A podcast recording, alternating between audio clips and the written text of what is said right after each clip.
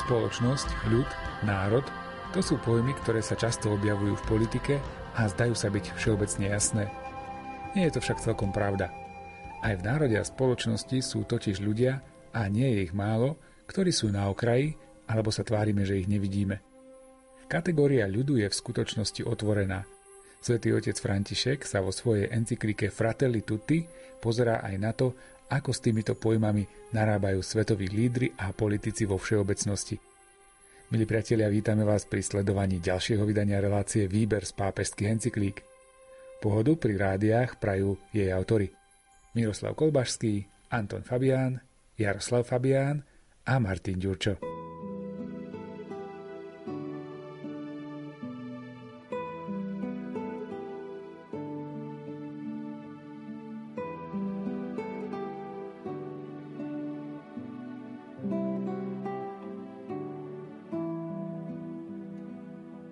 Skutku existuje aj nesprávne pochopenie. Ľud nie je logická kategória, ani mystická kategória, ak ju vnímame v tom zmysle, že všetko, čo robí ľud, je dobré. Alebo v zmysle, že ľud je idealizovanou kategóriou. Ale nie. Je to mýtická kategória. Keď vysvetľuješ, čo je ľud, používaš logické kategórie, pretože to musíš vysvetliť sú potrebné, iste. Ale nevysvetlíš tak zmysel prináležitosti k ľudu. Slovo ľud má v sebe niečo viac. Niečo, čo sa nedá vysvetliť logickým spôsobom. Byť súčasťou ľudu znamená byť súčasťou spoločnej identity, tvorenej spoločenskými a kultúrnymi putami. A to nie je automatická vec, naopak. Je to pomalý, náročný proces smerom k spoločnému projektu.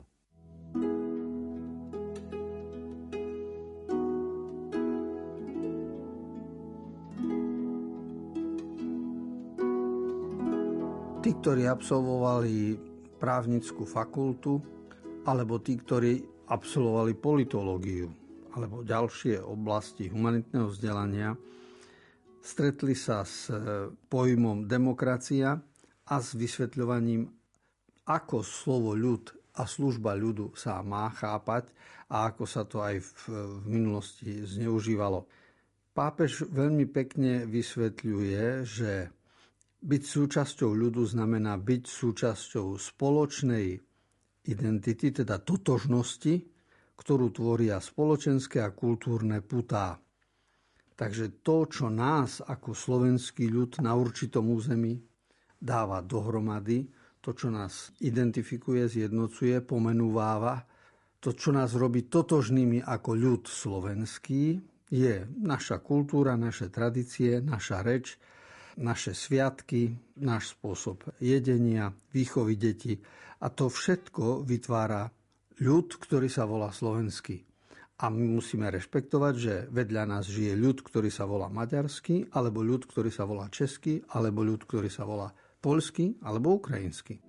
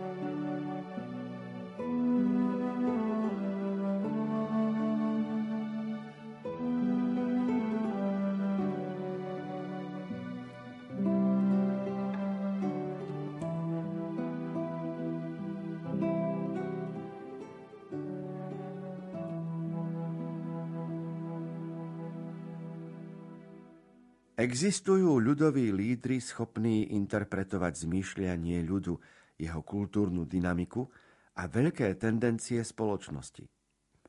Služba, ktorú poskytujú, keď zoskupujú a vedú ľudí, môže byť základom pre trvácný projekt transformácie a rastu, z ktorého vyplýva aj schopnosť uvoľniť miesto iným pri hľadaní spoločného dobra.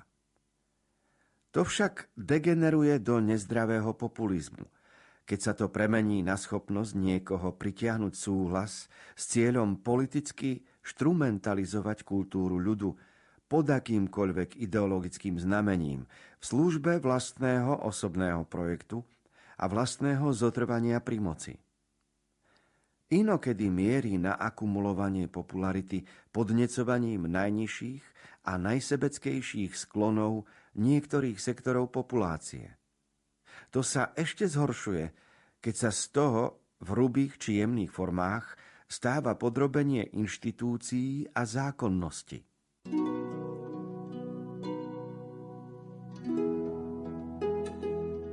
Pri vysvetľovaní slova ľud, vláda ľudu, demokratické voľby a následne vláda v krajine, treba brať do úvahy to, čo pápež hovorí v 159. článku, že ak vláda ľudu pomáha k transformácii, k rastu, k rozvoju krajiny, tak je to vláda správna. Ale niekedy to môže byť tak, že vláda s ľudom manipuluje. A to je to nebezpečné. A rozlišiť hranice, kedy vláda s ľudom manipuluje, hoci môže mať veľa percent v parlamente, aj veľkú moc môže mať, a predsa môže byť nie taká, ktorá posúva národ dopredu, ale ho môže elegantne blokovať a maskovane pretože existuje staré latinské príslovie pánem et circenses, daj ľuďom chlieb a hry, to znamená zalepíš im oči a oni ťa znovu zvolia. A toto je problém, ktorý súvisí s demokraciou, čiže má byť vláda ľudu, ale ako má byť? Toto je to, čo rieši aj 5. kapitola encykliky Fratelli Tutti.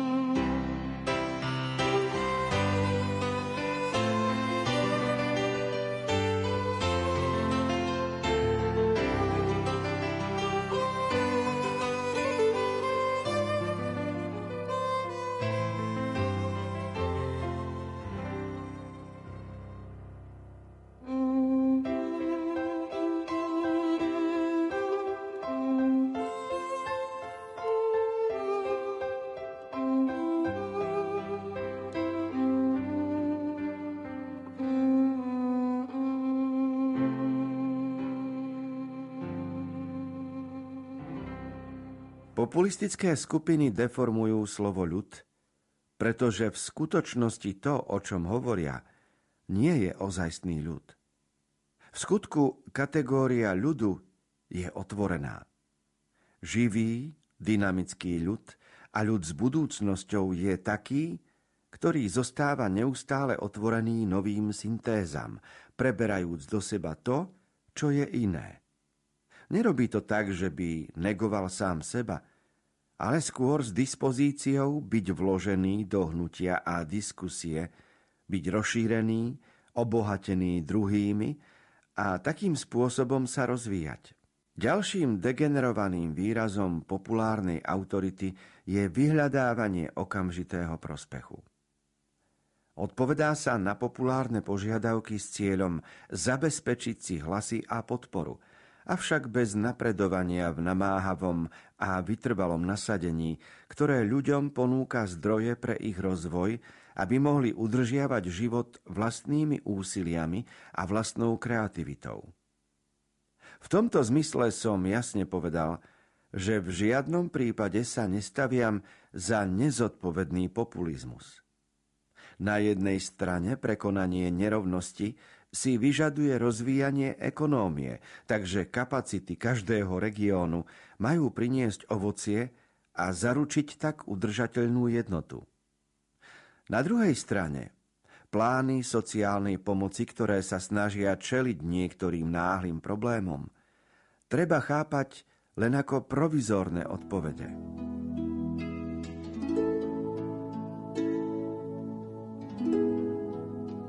Niektorým témam sa pápeži vyjadrovali už dávnejšie. V roku 2013 vyšla od pápeža Františka prvá exhortácia. Apoštolské povzbudenie malo názov Evangelii Gaudium, čiže radosť Evanília. A v nej hovorí aj o spoločenských témach a spomína tam skutočnosť, že nie je správne, ak sa v krajine vládne tak, že sa vyhľadáva okamžitý prospech. A to sa robí spôsobom, že sa použije slovo sociálna pomoc a v mene sociálnej pomoci vymyslíme nejaké dávky jednorazové určitej skupine ľudí a potom to zostáva otvorené, čiže je to nekoncepčné riešenie, nie je to na dlhú dobu a toto okamžité, vyhľadávanie okamžitého prospechu svedčí o tom, ako vláda pracuje s ľudom. Skutočná služba ktorá by mala byť zo strany vlády voči e, ľudu, má oveľa širší charakter a hlavne musí byť koncepčná a znamená obohatenie a spoluprácu s okolím. Toto všetko je predmetom jednotlivých článkov, ktorými sa zaoberá pápež v 5. kapitole encykliky Fratelli Tutti.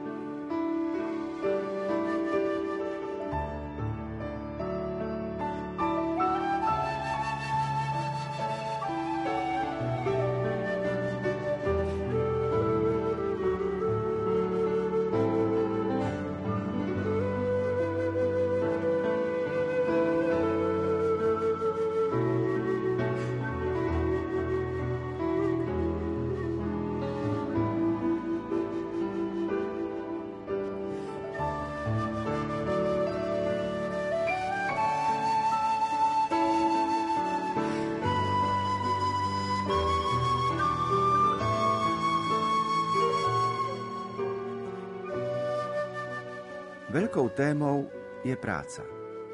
To, čo je naozaj populárne, pretože podporuje dobro ľudu, je zabezpečiť všetký možnosť, aby vyklíčili semienka, ktoré Boh do každého vložil, jeho schopnosti, jeho iniciatívu, jeho sily. Toto je najlepšia pomoc pre chudobného, najlepšia cesta k dôstojnej existencii. Preto nástojím na skutočnosti, že peňažná pomoc chudobným musí byť vždy len provizórnym prostriedkom na riešenie naliehavých situácií. Skutočný cieľ by mal spočívať v tom, že sa im pomocou práce umožní dôstojný život.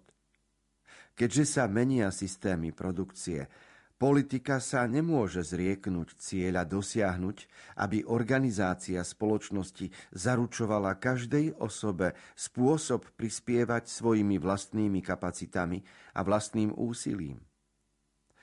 V skutku neexistuje horšia chudoba než tá, ktorá oberá o prácu a o dôstojnosť práce. V skutočne pokročilej spoločnosti je práca neodňateľným rozmerom spoločenského života, pretože je nielen spôsobom zarábania na chlieb, ale aj prostriedkom osobného rastu, pre vytvorenie zdravých vzťahov, pre vyjadrenie seba, pre zdieľanie darov, preto, aby sa ľudia cítili spolu zodpovední za zlepšovanie sveta a v konečnom dôsledku, aby žili ako ľud.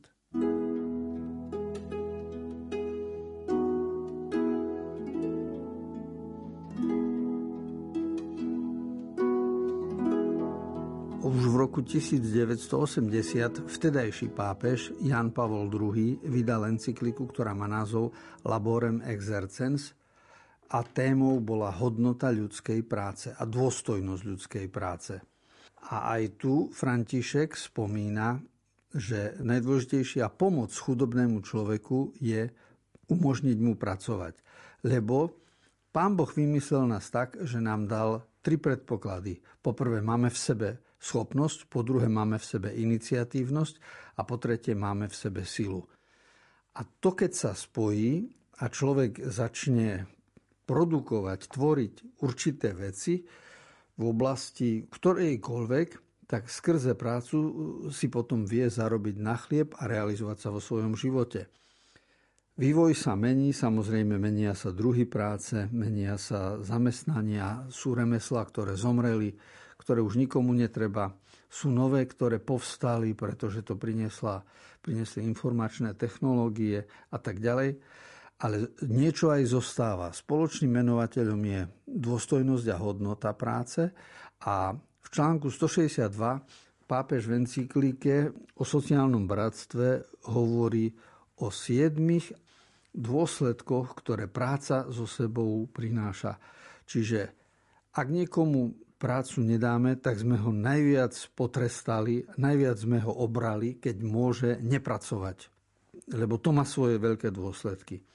A ak sme niekomu pracovať umožnili, tak sme priniesli veľké požehnanie do sveta. A to je veľká hodnota každého zamestnávateľia. A spomína sa tu teda sedem aspektov. Poprvé umožníme ľuďom zarobiť na chlieb. Po druhé, práca je znakom osobného rastu. Po tretie, vytvárajú sa zdravé vzťahy. Myslí sa tým rodinu. Po štvrté, práca vyjadruje seba, čo už bolo v dvojke, keď išiel osobný rast. Po piaté, umožňuje deliť sa to o dary, čo tiež podporuje súvislosť so vzťahmi. Po šiesté, cítime sa spolu zodpovední za zlepšovanie sveta, a to je o dôležitosti človeka a po siedme prežívame vďaka práci a zamestnanosti, cítime sa ako ľud, teda dôstojne, máme svoju hodnosť. To znamená, je nespochybniteľná skutočnosť, že práca a zamestnanosť má veľký význam.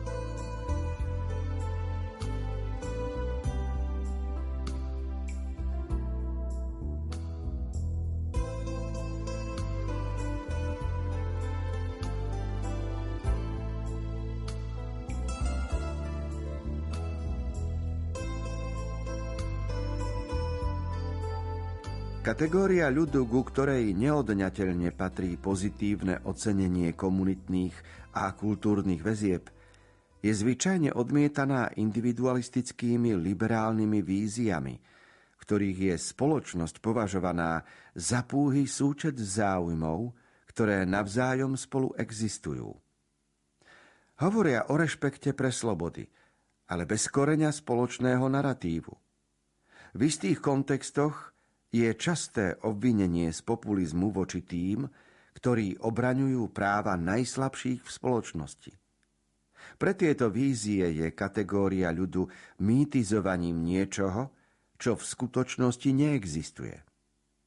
Avšak tvorí sa tu nie nevyhnutná polarizácia, pretože ani kategória ľudu, ani kategória blížneho nie sú čisto mýtickými alebo romantickými kategóriami, takže by ich bolo treba vylúčiť alebo opovrhovať spoločenskou organizáciou, vedou a inštitúciami občianskej spoločnosti.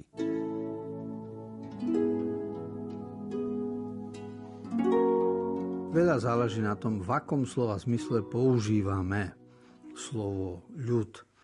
Pápež hovorí, že kategória ľudu je mytizovaná. A chce tým povedať asi toľko, že boli také teórie aj za komunizmu, aj napríklad vo Sovjetskom sveze vieme výraz ľudí chvátiť. A to znamená, že v spoločnosti je ocenený ľud v zmysle pracuje sa pre ľud, pracuje sa pre budúcnosť a jedinca môžeme obetovať. A toto je teória, ktorá je z kresťanského hľadiska nepriateľná pretože každý jedinec je neopakovateľný, je obrazom Božím a ľud je zložený z jedincov. To znamená, že nemôžeme myticky brať slovo ľud ani romanticky, ale musíme brať do úvahy skutočnosť a kontext s každým jednotlivo. Lebo zase poznáme také témy, filmy a romány a literatúru, za vlast, za rodinu, za ideály, ako keby sa čosi spoločné, zemepisné, prípadne národné, a popri tom sme mohli zastreliť alebo odstrániť niekoho, kto mal iný názor, byť netolerantný. A to je to, čo je nebezpečné. Čiže sa v mytickej forme používa slovo ľud. Preto to je nebezpečná interpretácia.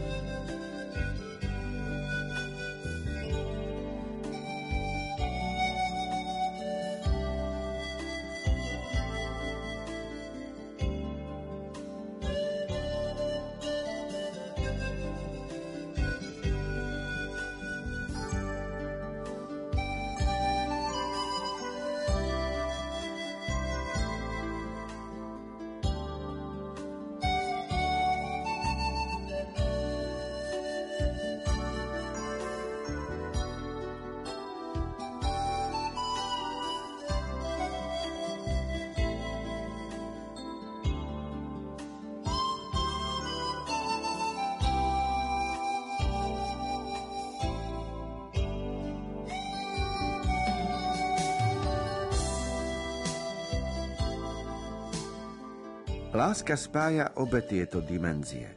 Mýtickú aj inštitucionálnu. Keďže znamená účinné kráčanie k transformácii histórie, ktorá si vyžaduje inkorporovať všetko.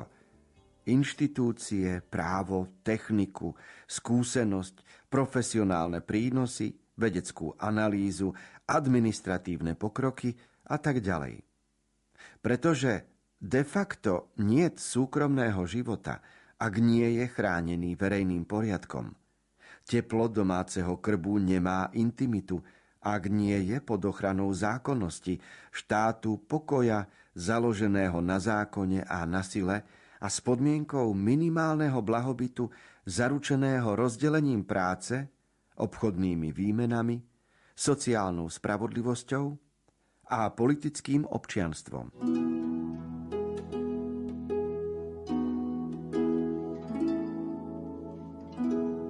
To, čo vieme rozlišovať, na oko aj rozdeľovať, treba vidieť aj v súvislosti.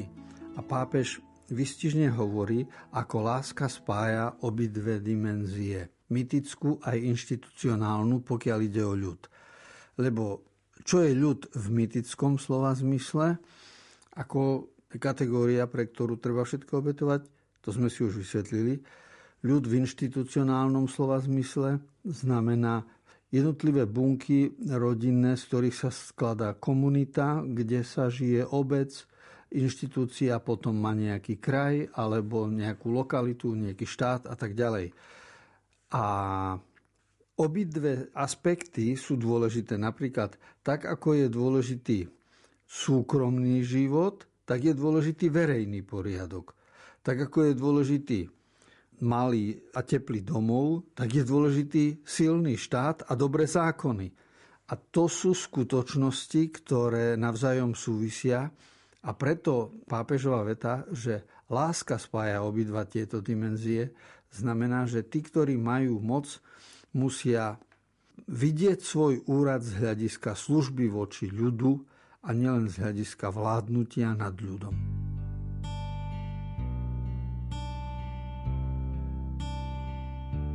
Relácia Výber z pápežských encyklík, v ktorej si na pokračovanie čítame encykliku svätého otca Františka Fratelli Tutti o bratstve a sociálnom priateľstve sa pomaly končí. Počuť sa však budeme opäť o týždeň vo výklon čase. Reláciu pre vás aj dnes pripravili Miroslav Kolbašský, ktorý načítal text encykliky, komentáre k textom si pripravil duchovný otec Anton Fabián a pohodu pri rádiách vám prajú majster zvuku Jaroslav Fabián a Martin Ďurčo.